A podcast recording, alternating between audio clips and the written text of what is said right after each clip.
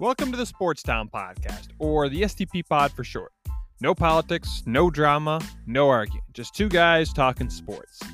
I'm your host, JJ Peters, and my co host is Michael Menser. Michael is not here today, but he is the host of the YouTube gaming channel Angry Turtles. Go check him out on YouTube and subscribe, like, and leave a comment. We've got a plethora of topics to get into today on today's pod. It includes Week 9 NFL highlights, college football update, Chase Elliott wins the NASCAR Cup, Masters preview, and much more. Also, in sad news, Tom Heinsohn of the Boston Celtics has passed away at the age of 86. He was an eight time NBA champion, six time All Star, former Rookie of the Year, and a former Coach of the Year. He played with the Celtics all nine years of his career, and after three years of retirement, he coached the team for nine seasons. He also won two NBA titles as a coach and won Coach of the Year in 1973. After coaching, he became a color commentator with the Celtics until 2019. So we would like to give our condolences to the Heinsohn family, the Boston Celtics organization, and any fan that watched Tom Heinsohn as a player and coach. Before we dive into some more awesome sports topics, I'd like to tell you about Anchor. If you haven't heard anything about Anchor, it's the easiest way to make a podcast. Let me explain. It's free. Can't go wrong with that. And guess what? There's even creation tools that allow you to record and edit your podcast right from your phone or computer. That's not all, though. Anchor will even distribute your podcast for you so it can be heard on Spotify, Apple Podcast, and many more. It keeps on getting better, though. You can make money from your podcast with no minimum listenership. It's everything you need to make a podcast in one place. Download the free Anchor app or go to anchor.fm to get started. Now, let's get back to the show. Here's a quick NFL update. Some bad news for Pittsburgh Steelers fans as quarterback Ben Roethlisberger and three other players on the roster have been placed on the COVID 19 reserve list. It doesn't mean they tested positive, it just means they likely were around someone who contacted the infectious virus. They all have to be quarantined five days and will have to test negative if they want to play in this week's Sunday's game. A similar situation happened between Detroit Lions quarterback Matt Stafford and defensive tackle for the Kansas City Chiefs, Chris Jones. The good news is they both played and were both negative for Sunday's game. The first topic we are going to dive in today is reactions to the 2020 AL and NL Rookie of the Year. For the next few days, all the awards for the MLB will be announced that include the MVP, Manager of the Year, and the Silver Slugger Awards. Uh, but today we're going to talk about the AL and NL Jackie Robinson Rookie of the Year. Kyle Lewis and Devin Williams were announced as the winners. Kyle Lewis, second baseman for the Mariners, was unanimously selected as the AL Rookie of the Year. Lewis's stats for 2020 were a 262 batting average, 11 homers, 54 hits, and a 1.4 WAR. Devin Williams of the Milwaukee Brewers was announced as the NL Rookie of the Year, despite being a reliever. Williams was the first pitcher in baseball history to be named the Jackie Robinson Rookie of the Year, despite not having a start. His stats were 0.33 ERA and a 1.2 WAR. Uh, first, I'm going to talk about Kyle Lewis of the Seattle Mariners. Congratulations to the organization and all the fans. I think Kyle Lewis will be very good for the for the next few years to come. Um, he was very good this year. I'll just say that he was the best rookie. I had predicted him to win, so I wasn't surprised. Um, the MLB also did a basically selected all the All Stars if there was an All Star game this year, and Kyle Lewis would have been the starting second baseman for the Seattle Mariners according to, to the MLB. So I think he's very good. I think he is already considered one of the top second basemen in all of baseball. So I think the future is very bright for Kyle Lewis and the Mariners. He clearly is their best player, and he was also the first Mariner to be selected as the AL Rookie of the Year since Ichiro did it back in 2001. And we flip over to the NL where Devin Williams was selected. I'm a little shocked. I didn't think relievers could win the award, but I mean, I thought they could, but it's very odd. Um, but Devin Williams beats out uh, Jake Cronenworth of the Padres. Um, but I'm a little shocked. Um, uh, his stats were really good this year, so I think that was kind of one of the reasons. Uh, he was a former second round pick, and he's had a few injuries, so to be able to win a prestigious award like that is great. Uh, the Brewers did make the playoffs. Uh, he was a huge, huge help to the organization and help them lead to the playoffs because their really uh, because their bullpen was solid this year. Devin Williams, a great player for the Brewers. Again, just like Kyle Lewis, the future is very bright, and I believe the Brewers will be even better next season. But we'll see. So let's get to our next topic. Chase Elliott of the number nine car wins his first NASCAR Cup. Elliott now becomes the third youngest driver in NASCAR history to win a Cup. Only Bill Rexford and former teammate Jeff Gordon were younger when winning a championship. His father, Billy Elliott, won a cup back in 1988. With the win, Bill and Chase Elliott are the third father and son duo to capture a NASCAR Cup. Elliott won his sixth race this season and now has 11 wins in his career. Chase Elliott will now be the face of NASCAR and Hendrick Motorsports with former teammate Jimmie Johnson retiring. Johnson had raced his last race on Sunday and will now switch to part time in IndyCar with Chip Ganassi Racing. The rest of the top five were Brad Keselowski, Joey Logano, Denny Hamlin, and Jimmie Johnson. Well, I think it's safe to say Chelsea, Chase Elliott is now the face of NASCAR. With Jimmie Johnson racing his last race last Sunday at Phoenix, it opens the door for Chase Elliott to become the future of NASCAR. Chase Elliott of the number nine Chevrolet was Jimmie Johnson's teammate. Hendrick Motorsports is in very good hands following Jimmie Johnson's retirement from NASCAR and stock car racing. I could see Elliott winning a few more cups and being the face of stock car racing for a very, very long time. He's pretty much a NASCAR royalty even before he started racing. With his dad being a former cup winner as well, it makes it just makes sense for Chase Elliott to continue having success in NASCAR. Can Chase Elliott do it again? Well, there's a very good chance he can do it a few more times. As I previously mentioned, I think Chase Elliott will win a few more cups in the future. Elliott is only 24 and has many years ahead of him. He's with a very good team in Hendrick Motorsport, so they will continue to help him have the best chances to compete for a win every single week. So I could definitely see Chase Elliott winning a second straight cup or making it to the championship four at least next year. Okay, so the next last question is who is the best shot to compete with Chase Elliott next season? Well, of course, I think Kevin Harvick will compete again next year. Denny Hamlin is always good, but seemingly always falls short. Joey Logano, Brad Keselowski, Kyle Busch, and maybe his teammate Alex Bowman are all drivers that could probably compete with him. But we're in the offseason, and there are still many things needed to iron out for next season. Can Denny Hamlin have a good year with his new racing team? Does Kevin Harvick bounce back from a tough playoff disappointment? And who is the next racing fun phenom like Chase Elliott was? It'll be very interesting offseason to say the least. A tradition like none other returns this week at Augusta Nationals. The Masters, the greatest golf tournament in the world, is happening this week. The Masters is usually played in April, but because of the pandemic, they had to move it to November. Unfortunately, Augusta National is not allowing fans at this year's Masters. It'll be the first time there will be no spectators at the Masters in the 84 year existence of the greatest golf tournament in the world. Last year's winner, Tiger Woods, will hope to get a 16th major this weekend and be closer to Jack. Bryson DeChambeau, the reigning U.S. Open champ, will hope to get a second major. DeChambeau has been working on a new golf swing the last few months. Some other players to watch will be Rory McIlroy, trying to get his first Masters and complete the Grand Slam, Justin Thomas, Dustin Johnson, and Jordan Spieth. Well, my thoughts are I'm super excited for the Masters. As our poll question indicated today, I'm very excited to watch it, and I can't wait. Um, I expect to be honest, I expect it to be a very high scoring affair because of no fans and there won't be as much pressure. But I definitely think, and plus, I mean, you guys got when you got guys like Bryson DeChambeau coming back, Tiger Woods, I think will be on his A game. It's going to be very high scoring, and I do believe Rory McIlroy will have a nice tournament. I just don't know if he can complete the Grand Slam, and I think Jordan Spieth will be able to get on track at least at the Masters this weekend. Uh, predictions for the Masters. Well, it's very early to say but I feel like a very young golfer is going to win it. The last few uh, last few majors that include the PGA Championship and the U.S. Open, they were guys under 30 that included Collin Morikawa and Bryson DeChambeau. I think there's a chance Bryson DeChambeau can win it, but I feel like there's going to be a very young golfer that not many people know about. But if I had to predict someone, this is this is very hard to predict, but I guess I would have to go with Bryson DeChambeau. I don't think I think Tiger will have a solid tournament. I just don't think he'll even be in the running in top ten.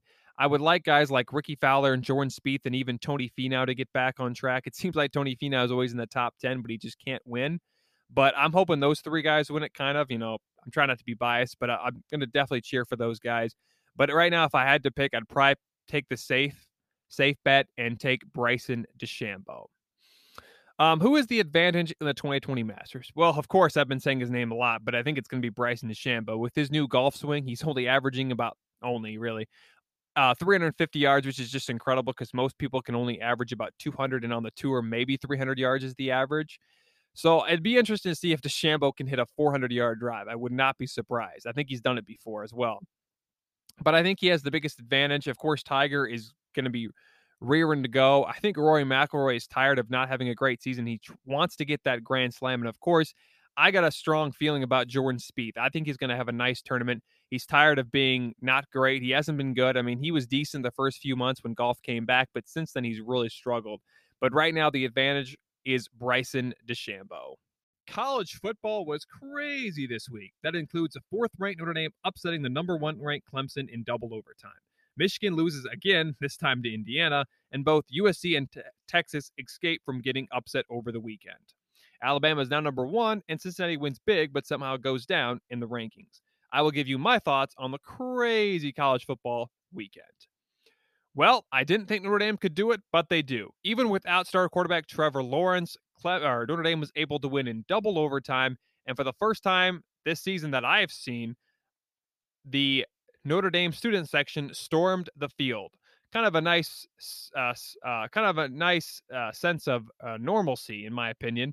But kudos to them. Uh, Notre Dame looked very good. Uh, Ian Book, even though he had that fumble in the end zone, he looked solid. I think with that win, he deserves to be in the Heisman conversation. I know he won't win it, but I think he definitely deserves to be in it. Uh, Cincinnati, or not Cincinnati, Clemson is in very good hands with their backup quarterback in DJ Ungalele. I'm sorry, I kind of killed that name, but they are in very good hands. He's a five star quarterback. He's also from Hawaii. There's a lot of good quarterbacks coming out of Hawaii recently, as we all know. Tua Tagovailoa, uh, McKenzie Milton from UCF, now the quarterback at Clemson. But I think they'll definitely be in good hands for the next few years after Trevor Lawrence leaves for the NFL. And um, Notre Dame right now is ranked number two and has a chance to compete in the college football playoff. Uh, would Clemson have won if Trevor Lawrence played? Uh, absolutely. Uh, they would have won by at least one touchdown. Trevor Lawrence is one of the best players in college football. Uh, he's definitely the most polarizing. Um, but right now, um, I think Clemson would have won if Trevor Lawrence played. Uh, reaction reaction to the top 25 ranking. That surprise, Alabama's number one. Uh, Notre Dame goes to number two. Clemson drops down to four. Uh, my one problem with this is Cincinnati going down to number eight. After winning, they dropped down somehow. I know they're in the American Athletic Conference, which was quite uh, known as well as like the Big Ten, SEC, ACC, Big 12. But I definitely deserve, think they deserve to be at least in the top five or at least number six. But I'm a little disappointed in the rankings that, the, that they put Cincinnati in. Uh, who is the best team in college football right now? In my opinion, it's Alabama. I think if Clemson has Trevor Lawrence, they're the best team, but they don't, and they ended up losing to Notre Dame. So right now, I think Alabama's the best player, best team in college football. Definitely don't sleep though on Ohio State, who also is three zero this season. Um, and then last but not least, Alabama versus LSU game this week has been postponed. Uh, because of some positive tests from both LSU and Alabama, they will not be able to play. The game has not been rescheduled yet because the championship game is on December 19th, and Alabama still has a chance to compete for the championship game and LSU had to postpone their game with Florida or had to reschedule their game with Florida a few weeks ago to December 12th. So there's they're not sure when the Alabama versus LSU game will be played. There is a chance that it won't be played this season. Let's get you caught up on all the action that happened in week 9 in the National Football League. We'll give you the highlights of the biggest games in week 9. First stop Indianapolis where the Indianapolis Colts hosted the Baltimore Ravens. Baltimore was coming off a tough loss to their rival Pittsburgh, and the Colts were looking to show people they were legitimate contenders. Indianapolis offense struggled all year, but it's been their defense that has made them 5 and 2. Philip Rivers has not been great and has thrown a lot of interceptions this season. Baltimore is 5 and 2 but has lost two big games and people are starting to doubt the reigning NFL MVP Lamar Jackson can win a big game, which is not true because Lamar has won a lot of big games. He just hasn't won any playoff games. The game started out with the Colts in control. Indy would score in their second possession thanks to a one yard rush by rookie running back Jonathan Taylor. The Colts defense would get back to back stops on the Ravens offense. However, Baltimore's first touchdown of the game would be a fumble recovery that ended in a touchdown by safety Chuck Clark. The Colts would be able to get a field goal to make it a 10 7 lead at the break. The Ravens offense struggled and would punt five times in the first half. However, the offense looked totally different in the second half. Despite Baltimore turning the ball over on their first possession in the third quarter, they would score two touchdowns and a field goal and would only punt one time in the second half. Lamar Jackson had a perfect completion rating in the second half and would rush for one touchdown in the game. The Colts would only be able to get a field goal in the second half and would end up losing to the Ravens 24 10. Lamar Jackson now ties Hall of Fame quarterback Dan Marino with the best record in his first 30 NFL starts. Jackson is now 25 and 5 in his career as a starting quarterback in the National Football League. Jackson would finish the game 19 of 23 for 170 yards, one rushing touchdown. He also led the team in rushing with 58 yards. Tight end Nick Boyle had four receptions for 46 yards. Philip Rivers was 25 of 43 for 227 yards and threw one interception. Jordan Wilkins led the Colts in rushing with 39 yards, and Michael Pittman had 56 receiving yards. Panthers versus Chiefs. The reigning Super Bowl champs were looking to get their eighth win in 2020 and remain the second best team in the AFC. The Panthers were trying to end their three game losing streak and get Matt Rhule's biggest win in his young NFL coaching career. But the game was much closer than most people anticipated. The Panthers would score on their first possession and take an early lead on the Super Bowl champs. Christian McCaffrey for the Panthers was back and looking better than ever. Carolina would continue to score and take a 14 6 lead on the Chiefs. The Chiefs would slim the Panthers' lead to one thanks to a Patrick Mahomes touchdown pass to Demarcus Robinson. The Panthers would go into the break with a 17 13 lead over the Chiefs. Kansas City would take their first lead of the game thanks to a five yard drive that ended on a Clyde Edwards Helaire receiving touchdown to make it a 2017 lead. The Chiefs scored again and have their biggest lead of the game, 26 17. Carolina would continue to fight and trim the Chiefs' lead down to two, but it wasn't good enough and would lose to the Super Bowl champs 33 31. The Super Bowl MVP, Patrick Mahomes, would throw for 372 yards and four touchdown passes. Clyde Edwards Helaire would rush for 14 yards on five attempts, and Travis Kelce had 10 receptions for 159 yards. Teddy Bridgewater would finish the game 36 of 49 for 310 yards, two touchdown passes. He also had a rushing touchdown. Christian McCaffrey had 18 carries for 69 yards, and Curtis Samuel had nine receptions for 105 yards and a receiving touchdown. Bills versus Seahawks. The 6 and 2 Bills were trying to prove the doubters they were a great football team. On the other hand, the Seahawks had one of the best offenses in the league, led by MVP candidate Russell Wilson and up and coming wide receiver DK Metcalf. Seattle was 6 and 1 and was trying to remain the best team in the NFC, but the game quickly got out of control for Seattle. Buffalo would start the game leading 17 0. The Bills would take a 24 10 lead going into the half. The Seahawks would turn the ball over three times in the second half and would continue to get blown out by the AFC East leading Bills. The Bills led the Seahawks 44 27 at one point and held on to beat Seattle by 10 points, 44 34.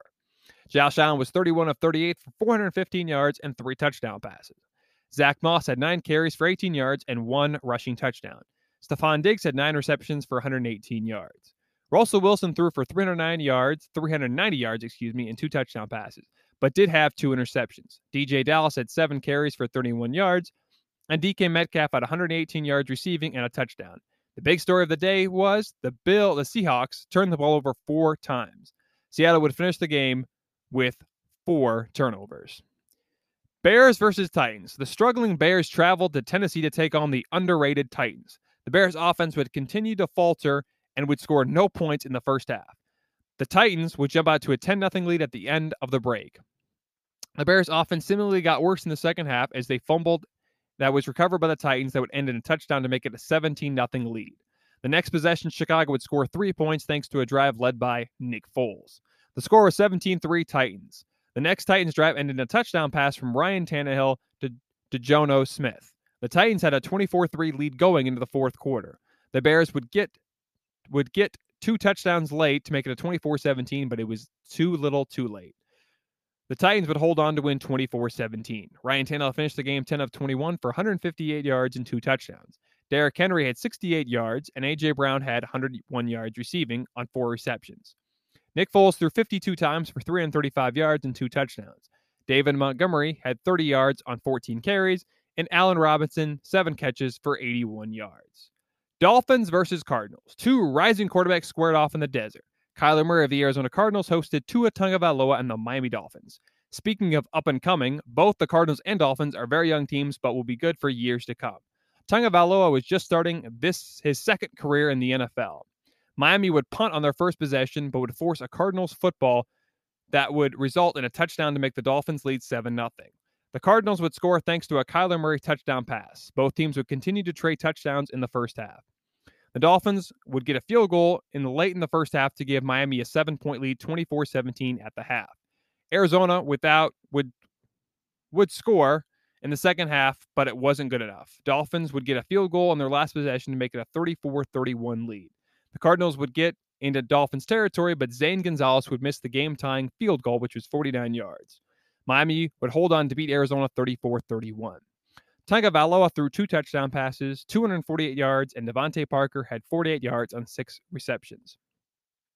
Kyler Murray threw for 283 yards, three touchdowns. He also led the team in rushing with 106 yards, and Christian Kirk had five catches for 123 yards and one touchdown. Seahawks versus Cowboys. The Pittsburgh Steelers were hoping to continue their undefeated season with the win over the struggling Dallas Cowboys. However, the game was more nerve wracking for many Steelers fans. Dallas Cowboys are having one of the worst seasons in a very, very long time.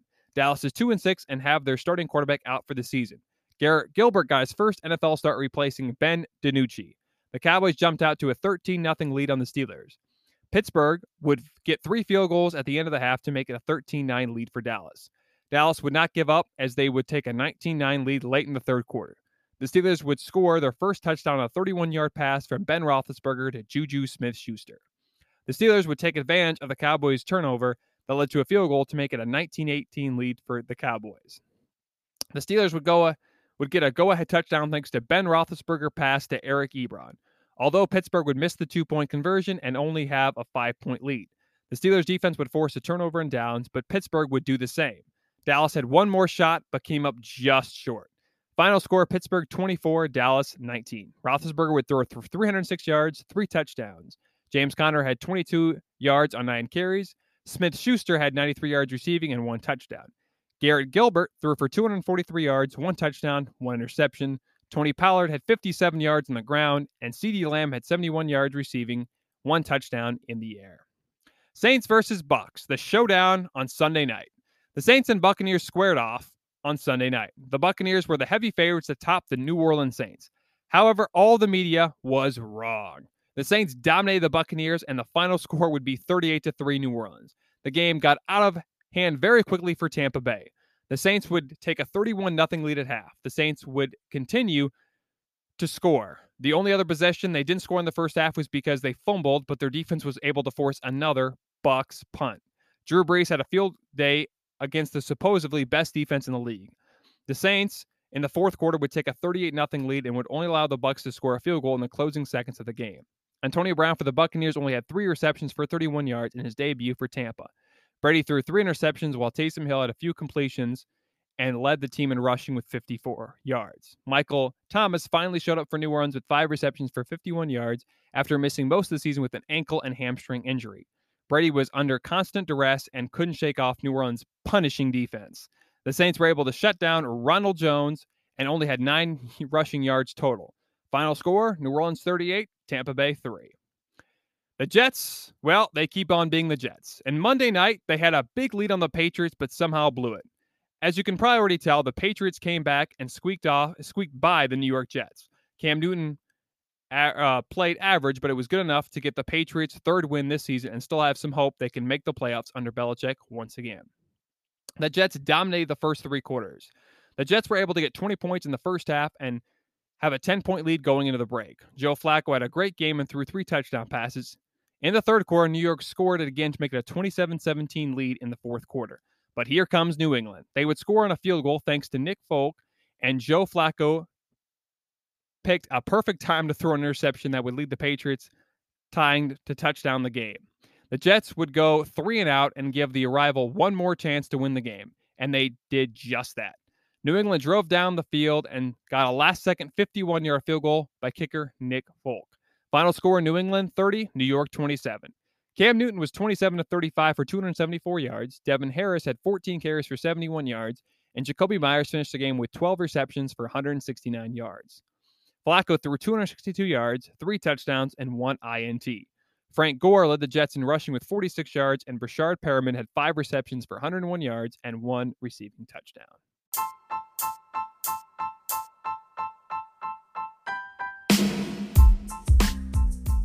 Well, that's a wrap for this amazing episode. Thanks for listening to the Sports Town Podcast, or the STP Pod for short. We release new episodes every Wednesday and Friday. You can find us on Anchor, Spotify, Apple Podcasts, YouTube, and much more. Don't forget to subscribe, rate, like, and comment.